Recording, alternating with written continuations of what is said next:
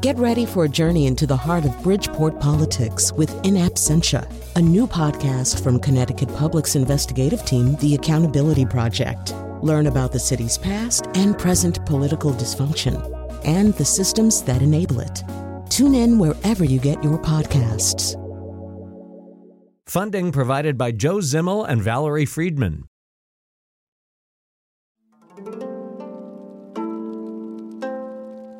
Welcome to Pan's Labyrinth. Uh, My name is Christos. I'll be your server.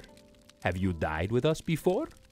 Died with you? Dined. I- I'm sure I said dined with us. No, we haven't. We offer an unrivaled menu of Greek delicacies seared mullet, simmered squid, kid goat, free range lamb, emotionally dominated pork. I don't see any menus. We do things a little differently. Just say what you want and then run down that dark passage, and by the time you reach the center chamber, your food will be waiting. What was that? That's Marty. Who's Marty? Long story. The owner's wife had a child by a bull who was sent here by the god Poseidon, who expected the owner to sacrifice the bull, but he didn't. So you get Marty. He's a monstrosity. He's mostly just depressed. He doesn't have friends, doesn't date. He's angry at the gods who made him and full of rage at humankind and cattle. But there's a sweetness in Marty that most people miss. I think he just needs a forever home that's not a labyrinth where the floors heat up to scorching temperatures. Say that last part about the floors? Oh, as you're running, the floors become the cooking surface for your eventual meal. That's why we call it Pan's Labyrinth. You know, I just wanted a nice night out with my girlfriend. It's a really special anniversary for us, and we just wanted some wine and a little delicious food, and and now you're telling me the soles of our feet are going to be scorched and charred, and then we may be ravaged and killed by a horned abomination? I'm going to put this on Yelp. Oh, you'll definitely yelp. Everybody yelps. That's Marty's impatient sound. I can't stand it. Here's a show about mazes and labyrinths. And now he was stuck in a corn maze for three days and ate a hipster. Colin McEnroe. I didn't eat a hipster. I, at least I'm fairly sure I didn't eat. Do they wear hats? I might have eaten a hipster. I was stuck in that maze for a really long time. All right, so one thing that we're going to tell you right away is that mazes and labyrinths are not the same thing. But we are doing a show today about mazes and labyrinths, or perhaps labyrinths and mazes, because I think labyrinths kind of come first. But rather than have me blunder around trying to work out these distinctions, uh, let's go immediately to one of our guests, uh, Jeff Saward, co founder of Labyrinthos, a resource for the study of mazes and labyrinths, and the author of Magical Paths Labyrinths and Mazes in the 21st Century. First of all, uh, Jeff Saward, welcome to our show. Good afternoon. And so let's not start in the 21st century, though. Uh, let's start uh, in the past. Well, let's start with that distinction, first of all. Explain the difference between a labyrinth and a maze. It's always a, a, a good question, and if you look in a dictionary, you will probably find that it says a labyrinth is a maze and a maze is a labyrinth. But the distinction that's grown up in recent years is that labyrinths have a single pathway that leads from the entrance to the goal. There is no getting lost, there are no dead ends. It is just a one path in and the same path invariably back out. Mazes, on the other hand, are designed to deceive, and they have numerous pathways and lots of dead ends and complication. Um, and that's kind of where the opinion on the definitions has settled in recent years. Well, I think we can live very comfortably with that particular distinction. So, um, labyrinths have uh, existed for a very, very long time. And if they didn't exist to do what mazes do, which is either to test people or to ha- let people have a lot of fun, kind of getting lost in a fairly safe way, if labyrinths exist for some other purpose, what is that purpose? Well, there, there, therein lies the $64 million question. Um, the problem is that labyrinths have been around for at least 4,000 years uh, as, as a symbol, as a device, as something that's laid out on the ground or constructed. and nobody bothered to write down what the instructions were 4,000 years ago, so we really don't know quite what the original purpose was. But over the years, they've served many different purposes. They've been the pathway to salvation, the path to follow through life, in modern times, a spiritual exercise. Many, many different purposes in many different parts of the world over the course of that 4,000 years or so. Um, it, it, I mean, I guess the easy way to think about this, maybe not the correct way, but the easy way is that labyrinths in some way provide a mirror of our own experience. Uh, I know there are labyrinths constructed alongside prehistoric burial grounds uh, in southern Sweden and, and in Arctic Russia, uh, and so that would be one thought, right? We're we're actually in a labyrinth right now, all of us. We're we're and we're heading towards a destination. It happens to be our death. Indeed, and, and, and many people uh, uh, kind of look at particularly some of those early labyrinths and consider them to be a reflection of the complexity of life and its inevitable goal, um, or the correct path to follow through life. And you know, for, for some, those are two different things. For others, they're the same. Um, now, in, in, the introduction that you heard, there was an evocation of probably the most famous labyrinth in, in story and or fable, and that is uh, in uh, the labyrinth of Minos um, and the Minotaur. How how true is that? I know archaeologists are always thinking maybe they've even found that labyrinth. Well, yes. I mean, the, the story of the Minotaur, of course, is a legend, um, but the legend says that that took place at Knossos on the island of Crete. And of course, if you go to Knossos, you will find the remains of the Bronze Age palace, which is known as the Labyrinth. Um, so clearly, that is where the story took place. But the interesting thing is that the symbol that's used to denote that story, it would appear exists long before the legend could have could have been constructed. So you know, there's this uh, very complex interweaving of legends and symbols that has been going on with this story of the labyrinth and the Minotaur and various other variants upon that story theme around the world. So, but if you think about that story, uh, that fact, the fact pattern of that story, it's different from what we're talking about most of the time. If we're talking about most labyrinths as having maybe kind of a ceremonial slash religious uh, purpose, a, a way of of walking through our understanding of what it means to be alive and human. Well, this story is really different. It's about a labyrinth that's used to mess with people, uh, a labyrinth in which people are placed without their consent. Um, so, I mean, were labyrinths, have labyrinths been used that way, or is that just a fable? That, that, that, of course, is the really rather peculiar thing about the story. The story talks about this complex series of underground passageways in which the Minotaur is imprisoned, and only Theseus could navigate his way with the help of the ball of thread supplied by Ariadne. But the symbol that's used um, is a very simple thing, which you know there are no dead ends. Um, uh, it, it's all about this mix of myth and symbol. All right, so um, uh, we're going to add another uh, voice to this conversation. Uh, Jeff is still going to be with us, but uh, let me just do this actually physically. There we go on the board. Uh, joining us now is uh, Douglas Quenqua, a New York based writer whose work has appeared in the New York Times, BuzzFeed, and The Atlantic, and more.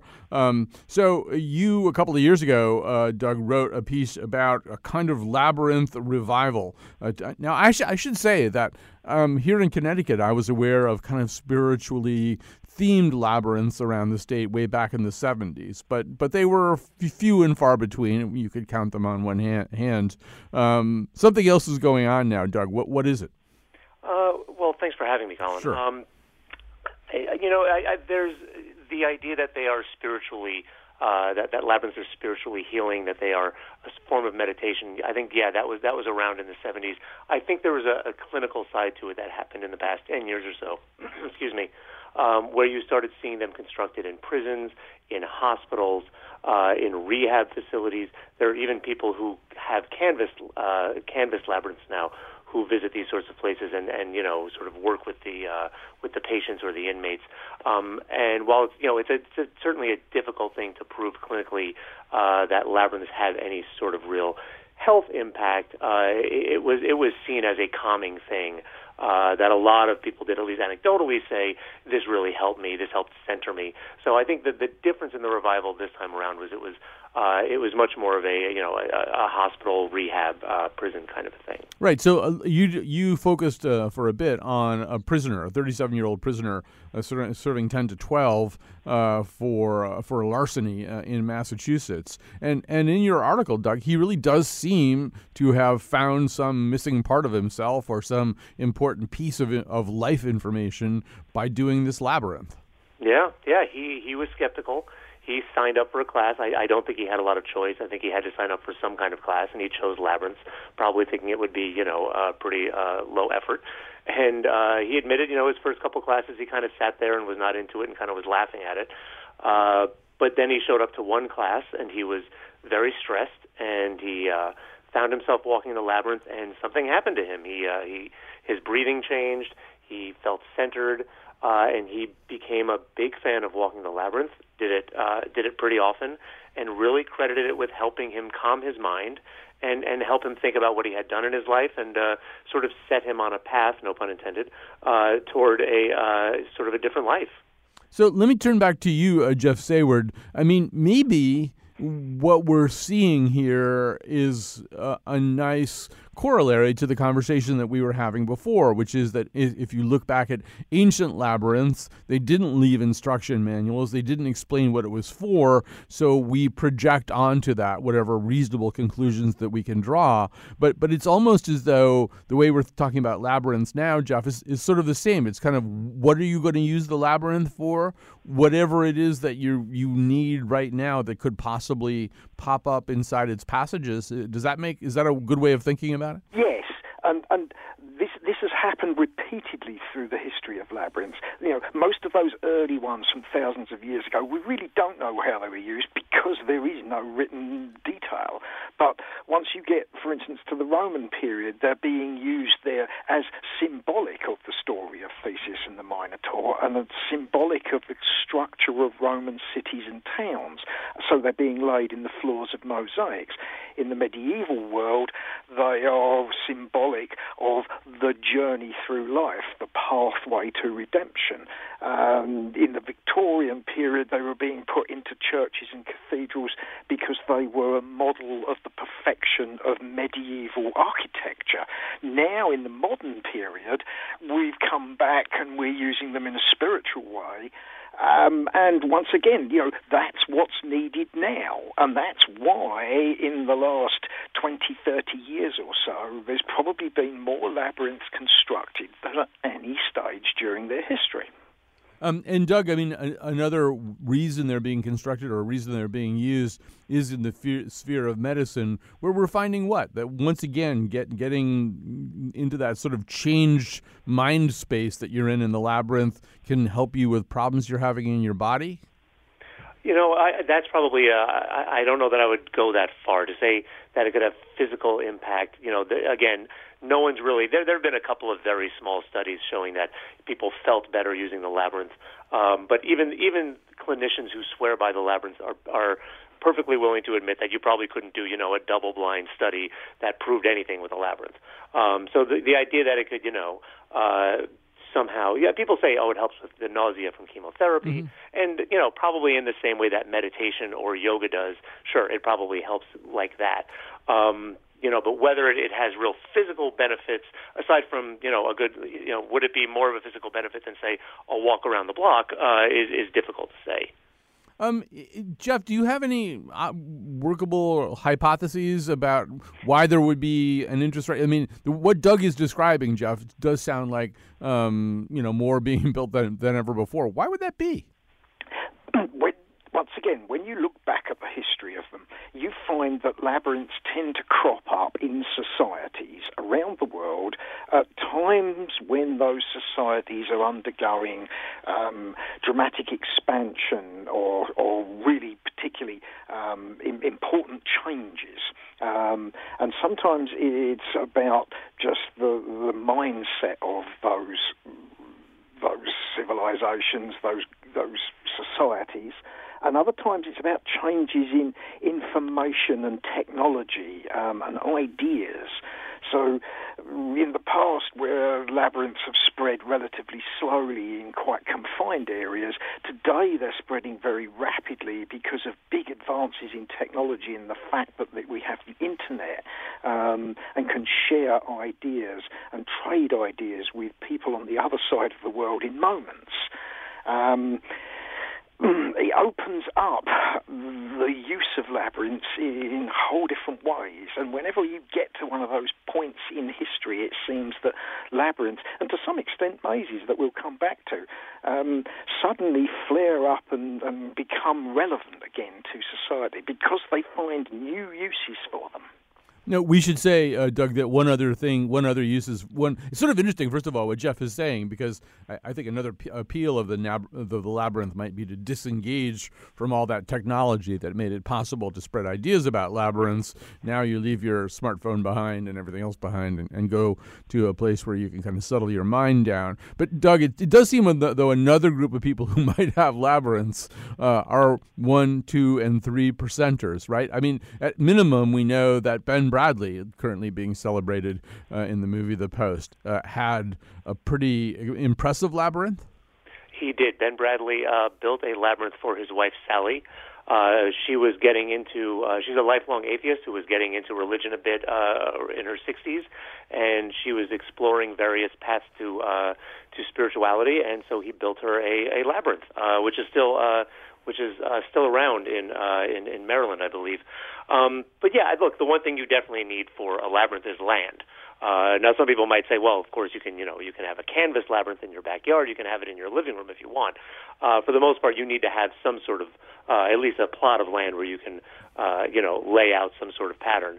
Um, but yeah, it, it does tend to be the kind of thing that is uh, uh, popular among the you know the, the spiritually searching set. Um, but you know, by no means is it you know it, it, as opposed to say like a um, you know a corn maze. You don't need that much land, so it could be uh, it could be the kind of thing that really is, the barrier to entry for creating a labyrinth is, is not is not as high as you might think. Right. So, and in, indeed, yeah. if I could just interject, sure. there's been some really interesting advances in, in the way that labyrinths are constructed in recent years. One particular one um, is the use of projected labyrinths, labyrinths of light, which are completely ephemeral um, and exist simply by projecting the image from overhead or at a high point onto the ground. Um, that disappear at the flick of a switch. Hmm. All right, so uh, we're going to transition from uh, labyrinths to mazes. We want to thank uh, writer Douglas Quenqua uh, for joining us now. His article ran in 2015 in, in The Atlantic. Uh, you are going to meet I don't know the Wayne Gretzky of, of designing mazes. I don't know. I don't. I'm the Michael Jordan of mazes. Uh, you are going to meet the man you call when you really meet need the most elite maze made possible.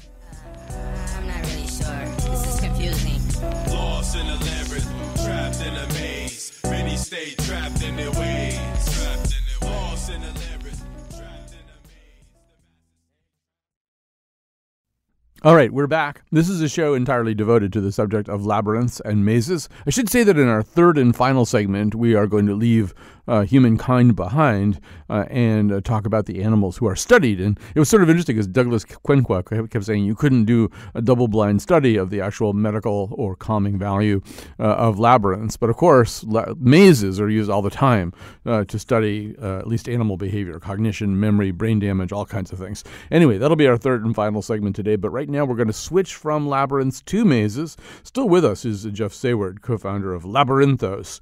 A resource for the study of both mazes and labyrinths, and the author of Magical Paths, Labyrinths, and Mazes in the 21st Century. Joining us right now is, as I say, uh, pretty much the guy you call when you really have to have the best possible maze.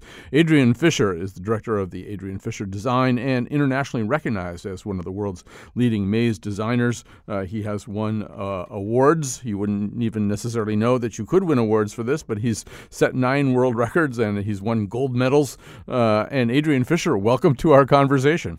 Thank you. Um, this is a, I think some might say, a rather peculiar career choice. How is it you come to be uh, a, a maker of mazes? It's, it's less of a crevice market, uh, you know, rather than a niche. A crevice is so small, you know, you you really are shoulder to shoulder to the edges. But it, it's specialised, and it's the way the world's going. It's like a form of art. You know, I know particular artists who specialise very narrowly, but it becomes extremely exciting because it takes them to a, a further point. And in the design of mazes, there's lots of different ways of building mazes. Uh, it depends on how you approach it. I, th- I think it's more to do with doing things together as a shared experience and going along with a common consensus and coming out walking taller because you did it together and you stayed together and you feel good about it. And you discovered things you never expected together. And uh, in that way, it's a very fulfilling, uh, friend affirming and life affirming and family affirming activity. And as such, it's like a form of art. It, it is actually a very rewarding thing and lots of exercise. so you have uh, created over 700 mazes in more than 30 countries. Is there More like 40 countries, actually. Oh, 40 countries now. Uh, and I understand China is one of the places that uh, that mazes are, are sought after and, and, loved. Tell us about China and their fascination with mazes. Um, I, I, got back a couple of weeks ago from a, a trip around China, and we struck three years business in the first eight days. Um, there's a tremendous excitement and inter- interest in the leisure industry and development anyway. Mazes are a, a very attractive part of it, and uh, you know they're really excited and positive. So uh, we're, we're very thrilled to be working with some of our colleagues there. Um, it seems to me that one of the more uh, daring do acts of building a maze uh, was the one that you did on, on, the side of a volcano on the border of North Korea. So you've got uh, two possible sources of, of, danger there. Tell us about that project. Um, that one actually, uh, we were going to go up to do the site visit, but actually it was considered probably too cold. It was minus 20 degrees the day I was going to go a fortnight ago. Um, so we actually had a very comfortable um, meeting in Beijing. But actually, it was really good. that the air quality is, is, vastly better in Beijing than it was even two or three years ago. Hmm. You can see it for a mile before you hit the fog, or smog. But we were talking about a volcano where the international line goes through the middle of the crater lake, hmm. and there's no boundary. If you wander too far, you might suddenly find, you know, you're asked to stand still, and um, then you'd be led away. And you can't run. so just make sure you know where the international boundary is before you get too close to it. All right. So, uh, Jeff Saward, um, you know, we were talking about the distinction at the beginning. Um, but, um, Jeff, was there sort of a way in which the labyrinth, which is a simpler creature, ideally or, or preferably with sort of a, a direct, uh, unwavering path to its inner chamber, turned into the maze? Is, is, can we sort of see a point where that happened? Look back around 500 or so years, um, you see that labyrinths which were being placed in the cathedrals maybe seven or eight hundred years ago across northern Europe, in France, in Italy in particular, um, start to be constructed in the gardens of wealthy princes and well-to-do gentlemen.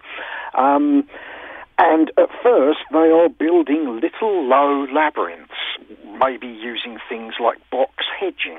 Um, but as those labyrinths start to grow taller and taller, then they start to play with the designs and make them more complicated and introduce choices in the pathways which clearly don't work on a two dimensional uh, construction. But once that design becomes three dimensional, then you can hide where the pathways go.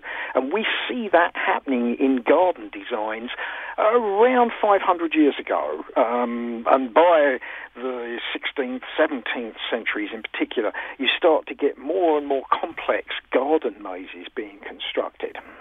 Um, now, uh, Adrian, there must be kind of a um, a sweet spot that you're looking for when you design a maze. You don't want a maze that uh, so hopelessly complex that people can't, in fact, get to their destination. On the other hand, it can't be so simple that people don't feel challenged by it. Uh, there a way that you can put into words what what makes a good maze? Um, yes, it's like uh, ice skating, really. Uh, you can have up to six points for artistic impression and up to six points for technical merit. and the technical merit is was it a good challenge and a puzzle? And the artistic impression was, as a piece of, if you like, walk-through sculpture, was I moved by it? And you're playing off one of those factors against the other. If you make a maze, I can easily make a maze more difficult. I did one in um, at Davis Farmland five years in a row, and Larry Davis each year said, I cannot believe it. It takes them an average of 10 minutes longer than the same field last year. Um, and the answer was you can make things more and more and more, tighten them up. Equally, quite often I, you know, I've, I've designed puzzles for the World Puzzle Championships, far too difficult and not fair on the families. So you tone it down until it's just right for the eight and nine year olds perhaps who are going to aim tar- target market. So it, you can certainly tone up or tone down the the challenge. Uh, you can also make it obvious or less obvious what the hidden meanings, the mystery, the storyline is all about. And I think that's the fresh, modern way of looking at maze design, which was much less evident even two or three hundred years ago. Um, we're going to give play a little clip of what happens when you don't hire Adrian Fisher. You hire some other maze designer who doesn't understand the subtlety, the the sweet spot that he just described, uh, and therefore uh, your visitors do get lost in the maze. Here's a nine one one call. 911 to find you, Coda. with the address of your emergency? Hi, I just called. I'm still stuck at Connors Farms. I, I don't see anybody. I'm really scared. It's really dark, and we got a three-week-old baby with us. relax. Calm down. Your husband's with you, right? Yes, for my Okay. baby. Can I talk to your husband? Say hello, canine. Hello, canine. Say it again so he can eat because he can't see you. So say hello, canine. Hello, canine. Keep going, sir. Give him something to Hello, do. canine. We see light. You're going to be okay, all right? Thank you so much. You're welcome, all right? We thought this would be fun. Instead, it's a nightmare. Never again. All right, that so they're actually sending a canine unit to track these people in the maze. That's why they're asking them to yell "Hello, canine." So, Adrian, that must send chills up your spine. That's exactly the kind of thing you don't want people to have happen to them in a maze. Um, well, it actually it does happen from time to time, not very often, um, but it's quite character forming, and people get over it, and um, they feel the better for having overcome what is not exactly life threatening. Um, I think we live in a world where far too sanitized children aren't allowed to climb trees. They aren't allowed to get cut their knees when they go scrambling. They don't, you know, build rafts on rivers, and you know we're losing an awful lot. I mean, there's a horrific statistic that something like two thirds of our children play essentially using a screen-based system between their thumbs, and don't know how to go out and have fun and dam up streams in the woods and build tree houses and things. Oh dear, oh dear. Uh, you know, we we really have got to get a bit more robust. We're not going to learn how to do things like that. And then you ask these young people to volunteer and you know put their lives at risk, you know, in military service and things. You know, the real world is needs preparation for. And uh, you know, without, I'm not trying to be brutal, but I think we ought not to get too precious. Um, Obviously, you, you, know, you don't want to, you don't want to violate health and safety. You don't have dangerous bridges. You you do certainly want to help people get out. But you know, the, way I design it, it, it's not a thing that goes on for very long before someone's distress becomes obvious. Um, Jeff, yeah, Jeff Saward. I would imagine that this is not that. I mean, first of all, I think Adrian is making a great point, which is also a, a maze. I remember being a kid and, and loving mazes, but part of the reason for loving mazes was there is some tiny inkling of concern, right? A maze oh, isn't any fun if you just absolutely know, you know, how you're going to solve it and that you're going to solve it. You want some level of anxiety, right? Absolutely. I mean, part part of the the whole concept and the fun of entering into a maze is that uncertainty, and is that fact that while you know that you are within a bounded area, you have no idea where that path's going to lead you. I was at um, the Mirror Maze on Navy Pier in Chicago at Christmas, um, with all its kind of you know scary features and, and things that pop up in front of you and so on. And and even even at my um, uh, advanced age, um, it made me draw my breath in a few times and, and, and jump a couple of couple of occasions as I went round it. And that I think is part of what makes mazes so fun and so attractive to so many people. Do, do Jeff? Do they sometimes build in little safety or or or workarounds? I mean, Well, yes. I mean, I mean, well, Adrian will know. I mean, the the famous story of the big, enormous hedge maze at um, Longleat House here in England, um, which we we all know here in England is a very very familiar hedge maze and quite enormous. And when people started going in there, um, people were getting lost, so they gave little flags to people so that they could hold them up and wave them should they need um, assistance to for guidance to find their way further in or to get back out. all right. So, um, Adrian, when when someone says maze to me, my mind immediately goes to a hedge maze. I've probably watched many too many masterpiece theater episodes where there's uh, a hedge maze on the property of some grand old uh, manor. Um, but that that's arbitrary, right? You can make the uh, passages of a maze out of almost anything. So, so what what kinds of materials and barriers do get used? Um, well, I've all, all diff- as you say, lots of different kinds. Actually, um, the incidence of the flags that Jeff refers to was something I pioneered with Don Frantz in the uh, cornfield maze mazes, because unlike a hedge maze where you can just about see the heads of people, we couldn't see them when the corn was 12 feet high. and we had a TV crew turn up in Massachusetts. They said, "Where are all the people?" I said, "Well, occasionally, oh, there's, there's one over a bridge. Oh, it disappeared again." So by giving everybody a flag, you could suddenly say, "Oh, look, there's 400 flags." So there you are, 400 people, and that's how that began. Then we reduced it down to one per team to keep the team together.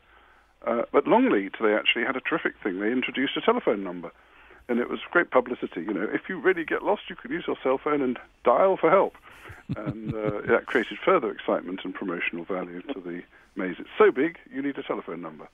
Um, I feel as though that's you know defeats the whole purpose somehow. If you can phone your way out of a maze, you're you're not. You It's all part of the story and magic. It's so complex, you'll need a telephone. right. and if it, if you didn't really, but um, it depends on how long you want to spend there. Hmm. Uh, the great thing is it creates excitement and interest. And you know, I've never been in something so difficult. I needed a telephone, you know, to escape Hmm. by. I designed the one at Navy Pier actually, so I'm very pleased that Jeff's been there recently and. Uh, It's still getting strong and Oh, yes, providing a still there. challenge. So he called that a mirror maze, Adrian. What what is what's a mirror maze? Well, that's a mirror maze. That's a, uh, different arrangements of, of mirrors. We've, I built 61 of them around the world, and they, they all have secret chambers. It looks six times bigger than it really is, and uh, it's very deceptive. And then we can make them on all kinds of storylines and adventures.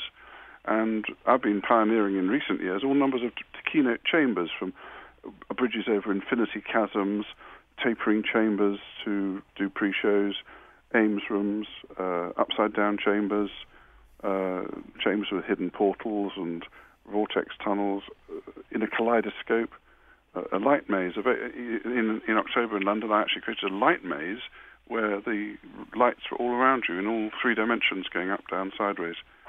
There's all kinds of different ways. I even have a, a, lab, a turf labyrinth in my own garden here in Dorset, in England. Uh, so that's uh, another flat turf example. So um, there's some farmer who's listening right now and thinking, well, that all sounds great, and I've got uh, 20 acres that I could uh, dedicate to this purpose. Uh, maybe I'll hire this uh, guy you're interviewing, this Adrian guy, to come out and, and make a really nice maze for me. What's that going to cost the farmer? How much does it cost to have like a you know an actual Adrian Fisher maze? Um, it depends on how much time it takes to set up. The biggest costs are actually planting the field and so on. Nothing like 30 acres. I mean, the most appropriate size is six or eight acres because Mm-hmm. it doesn't go on too long. Um, that was, I mean, eight, eight or nine acres is the size we've been doing at Davis Mega Maze now in Massachusetts for over 20 years, and it's it, it's a great size because it, it means that people have a nice entertainment for an hour or so, hour and a quarter, and it's great fun. Uh, you don't really want it much bigger. I've broken nine Guinness records, of which six were to do with corn mazes. But once it got over about nine miles and about 19 acres, uh, they ceased to be as entertaining. Mhm. Yes. So I believe the record keeps on getting bigger and bigger for that, but I don't think I see any, I don't see any virtue in it. Right. You want um, a diversion, not an ordeal. So It's an entertainment. You want to Yeah. finish it before you've had enough. exactly. And so, um, Jeff Saward, is there? Um, I don't know. I keep thinking of the song "The Farmer and the Cattleman Can Be Friends." Can are, do labyrinth people and maze people kind of look askance at one another, Jeff? A, that's an interesting one. I mean, there, there are those um, are in various camps. Um, there are those like myself, the historians, and, and those that are particularly interested and fascinated by their designs and their evolution, um, that are e- equally fascinated by mazes and labyrinths and, and how they've developed over the years and spread around the world.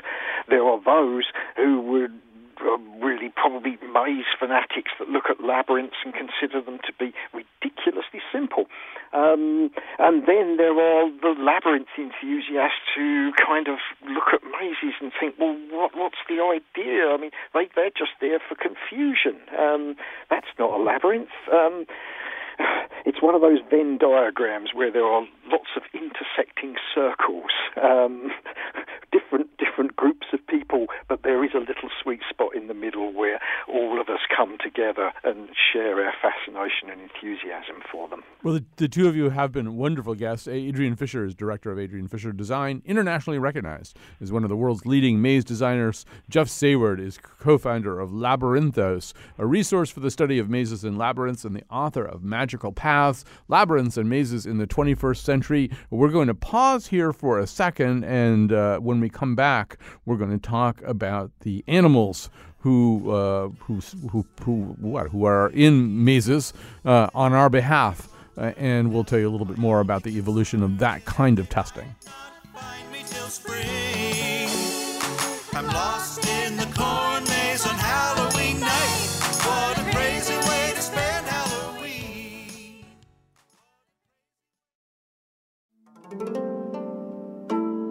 I know, my parents drive me nuts too.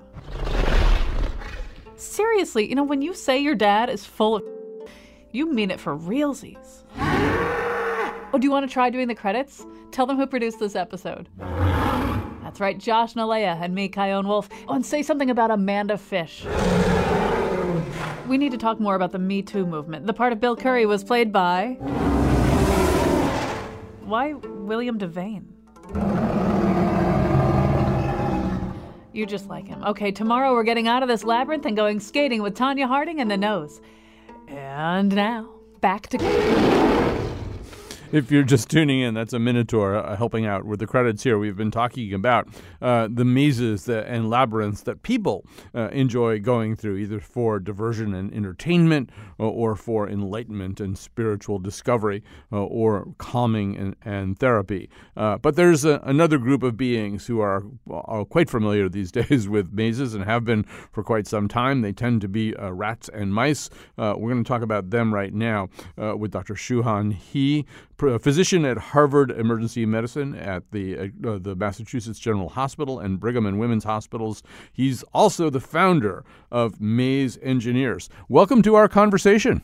Thanks for having me. Appreciate it. So um, there is sort of this basic um, image I think that's imprinted in a lot of our brains, and it is in fact that lab technician with the white coat, and there's uh, rats and mice r- running through a, a maze, and maybe there's some cheese somewhere in, in that maze. Uh, I'm, I'm guessing that's a, a little bit off. How how off is it? Not that off. Uh, we don't use cheese anymore, but there are different uh, foods now. Uh, Froot Loops are really popular. They're a little sweeter and a little tastier.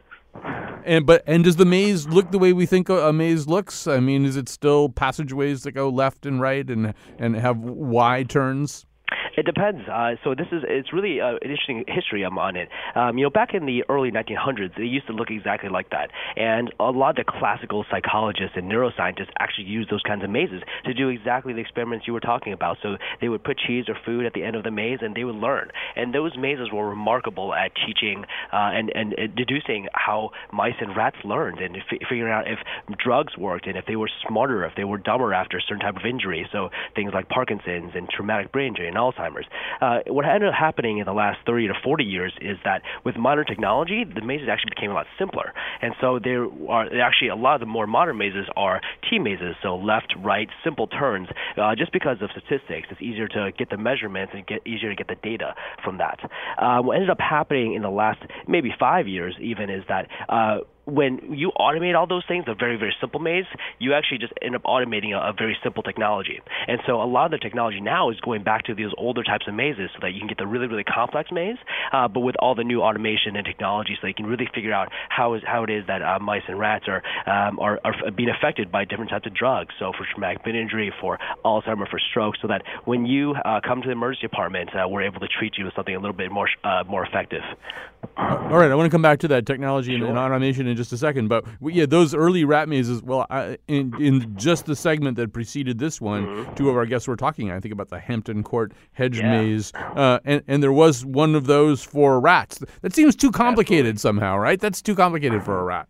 Uh, no, they, they were able to figure it out and learn how to do the Hampton Court maze. That was a, a classic maze done by Tolman at University of Chicago, uh, where they would run mice and rats through the the Hampton Court maze, and they would learn, and they would learn over over a couple days, and it was incredibly sensitive to figure out how intelligent mice and rats were. Now, oddly enough, a couple of days ago, we were doing a show about the intelligence of bees. Uh, and uh, I discovered that bees uh, are studied in mazes and that they actually can perform in mazes and can learn to recognize color signals about whether to turn left or right and remember those signals. Uh, and so I, I, don't know, why, is, why are we mainly talking about rats and mice? I mean, I, I assume right. other animals are studied in, in mazes. Absolutely. Uh, mice and rats are incredibly intelligent, and they've just been the standard bearer for almost 100 years. Um, we know a lot about their uh, chemistry, their neuroscience, their anatomy as well, and um, because we have those sensitive studies from the early 1900s, that we understand the uh, the the circuitry of mice and rats, and so we're able to tell if mice and rats are smarter or uh, dumber if they you know if they have a certain injury or if we give them certain drugs. Uh, you can also do other animals, but it's taking a little bit longer for researchers to catch up on them. Uh, bumblebees, for example, have had incredible amount of research recently, and uh, there was a study uh, done just last year uh, where they made bees play soccer against each other in a maze. And when they played soccer against each other, you could actually tell and look at the neurons and how they fire. And it's incredible looking at those different animal models and seeing uh, how they perform because now you have technology to look at the brain and how it's functioning while they're behaving. Uh, so we've had more animals now, things like bumblebees, nematodes, um, marmosets, naked mole rats, uh, pigs even. Pigs are widely used um, for traumatic brain injury uh, as a very popular model. Um, you know, when we think maze, uh, as I say, we have a particular image, but there are things that are called mazes in research that probably don't look very much like a maze to the average person. Tell tell people about the the Morris Water Maze. Yeah, the Morris Water Maze is a fantastic test that's widely used. Um, anytime you see any research or a study that says in the newspaper that says new drug uh, allows you to uh, become a smarter mouse, right? Uh, that's because they tested mice and they threw them in a big tank of water, and what they what they show is that they're able to find this hidden platform underneath the water. And, um, and this has been widely used for the last 30 or 40 years. You put the mouse in water, and it's supposed to find where the hidden target is. Mice that are a little smarter know how to swim directly to that target because they want to get out of the water. They don't like being in the water. Right. So, um, so that's a maze in, in a different way. The, the, the the mouse still has to solve and perhaps remember a spatial problem, and it's and rather than being about the mouse trying to find a Froot Loop, it's about the fact that the mice don't like swimming around in murky water. Absolutely. And so more, a lot of the other uh, functions or categories of mazes don't tend to look like the classic mazes. The classic ones you think of tend to be the ones that test learning, their ability to learn, but there's ones in motor function. The motor functions uh, test your ability to, for example, cross a barrier to get a piece of cheese. Uh, the ones that are social, that's sociability, uh, test your ability to choose between another mouse, uh, who's your friend or mate, and a piece of food. So sometimes if you would rather have food than a friend, and you can have other ones like anxiety and depression, where you test how depressed they are, how anxious they are, and even things like exploration, how how badly they seek to find new things and new experiences. So those types of mazes tend to look very different than the classic learning maze. So um, a, a, few years ago, in in uh, gyms uh, around the country, it became sort of a, there was a vogue for these stationary bicycles where you looked at a screen, and on the screen was a road, and then you could pretend that you were uh, bicycling on that road, and the even the difficulty of pedaling the bike would begin to kind of map onto the hill that you were seeing on this screen. But uh, you guys were way ahead of us on that one, right? Um, this is something that is a version of this has been done with rodents. Why build the maze when you can simply make the rodent experience a maze on what a kind of a trackball? Yeah. Um, so the trackball is a, is a virtual reality maze. The issue is that uh, rodents don't see that well, and so putting them in a virtual uh, realm doesn't work as well because they, they respond a lot better to touch, a lot better to uh, smells, noise, things like that. Versus humans, you know, we, we primarily use uh, the ability to see things, and so uh, having a virtual screen works really well. Uh, with mice, you tend to need other things like, um, oh, the the fear of an open area or food, uh, things like that that don't translate quite as well in virtual reality. Um, so, uh, are there? Can you? Uh, well, I mean, you, you sort of wear two hats here. So, as a uh, somebody with a, a, lot of emergency room experience, yeah. can you point to things that uh, ways in which we humans are now treated, either with drugs or something, that, that is the result of this kind of maze research in rodents? Absolutely. Almost every sort of type of successful neurological drug has come from this research. So, um, you know, if you think about what a maze is, what a maze is is telling you how the brain functions. It's the outcome of all of neuroscience, right? And so, uh, any sort of drug that's been really successful has been because they realized it worked in mice. They used it people. They realized it worked as well, and then they figured out how it works later on. Um, and so this really matters a lot because, um, in, in, especially in modern neuroscience research, uh, the outcomes for things like traumatic brain injury um, really matters to have the outcome function. Because when you have the traumatic brain injury or you hit your head really hard, you lose function in so many different ways: social ability, anxiety, depression, ability to learn, and all those things um, are tested in mice and rats before they go to humans. Um, so uh, depression drugs like uh, Lexapro or depression drugs like Prozac, those sort of medications were all shown to be successful first in mice and rats, and they had less anxiety, less depression in those mazes, and then moved to humans where they showed to be very successful. So earlier in our conversation, you were talking about uh, technology and automation. Uh, you can design a very simple maze, but you can also design uh, one that's technologically uh, pretty inva- advanced in terms right. of bells and whistles. Tell us about the labyrinth. It's interesting yeah. that your, your one of your top of the line mazes is actually called the labyrinth. Absolutely, this is our our concept car of, of a maze where essentially what we do is we take all the most modern technology. So um, we put them in a big box and it's got over 100 doors. And those doors can make any sort of maze out of that same uh, spatial uh, place. So you can do all the classic types of mazes in one apparatus you, versus having to buy a bunch of different mazes. Uh, you know, ultimately research dollars and how they get spent really matters. At the same time, we're able to do things like operant conditioning. This is a type of maze where we put them in a box and we force them to press buttons like push, push touch screens. And our ability ability to uh, put them in a box and use the doors as almost like a button um, uh, really helps the ability to uh, test entirely new ways of thinking. And you can also uh, function within that box too to um, to live with an automated trainer, so an automated mouse that plays with them, interacts with them, that does the experiment for you. Because when you have a person hovering over a maze, what ends up happening is the mice get really scared of the, the person hovering, and so that ends up affecting the results a lot. So um, within this box is a living um, uh, machine of a mouse that does all the experiments for you, so it automates the entire thing. Um, it's artificially intelligent, captures big data, and you can then uh, have all the mazes in one, and we call that behavior core in one. And that's really what we hope is the future. Right, and so this the this uh, high tech maze even what it sort of cleans itself, right? It disinfects itself. Absolutely. So as the doors move up and down, it's like a car wash. The do- the doors automatically get cleaned. That's one of the biggest issues with modern mazes that mice and rats they poop in them, and so it ends up affecting it. And you have to stop. You have to clean it out uh, before you're having more trials. But now with this uh, device, you can actually uh, do without any of that. It can run by itself for weeks and weeks on end. Right, and as you say, I mean, the more that you have to stop and human beings have to be involved and I mean, the more the mice are reacting maybe to some of their their human overseers. Uh, so you want to get them uh, out of the picture as much as possible. Let me ask you this: um, you know, we spent part of the show today talking about people who use labyrinths and mazes uh, recreationally or for spiritual uplift. I don't know, can, can, like on a weekend, would you do something like that, or or are these things not fun for you? I would love it. Uh, Aren't those escape rooms really popular now? Yes, yes, right? absolutely. There's so many escape rooms, and that's just a modern human maze, right? Uh, that that is a type of maze that uses uh, learning. It tests our ability to explore. It tests it, it tests our social function, and those uh, that's actually a hallmark of a good maze, right? To test multiple uh, dimensions of your cognition, right? Yeah. So, all right. Well, uh, enjoy then, I say. And Dr. Shuhan, he, a physician at Harvard Emergency Medicine at Massachusetts General Hospital and Brigham and, uh, Brigham and Women's Hospitals, also the founder of Maze Engineers. Go to them when you need a maze to test the rats and mice in your life. We have to go to. Thanks to Josh DeLea. Thanks to Chion Wolf. And we'll be back with the nose tomorrow.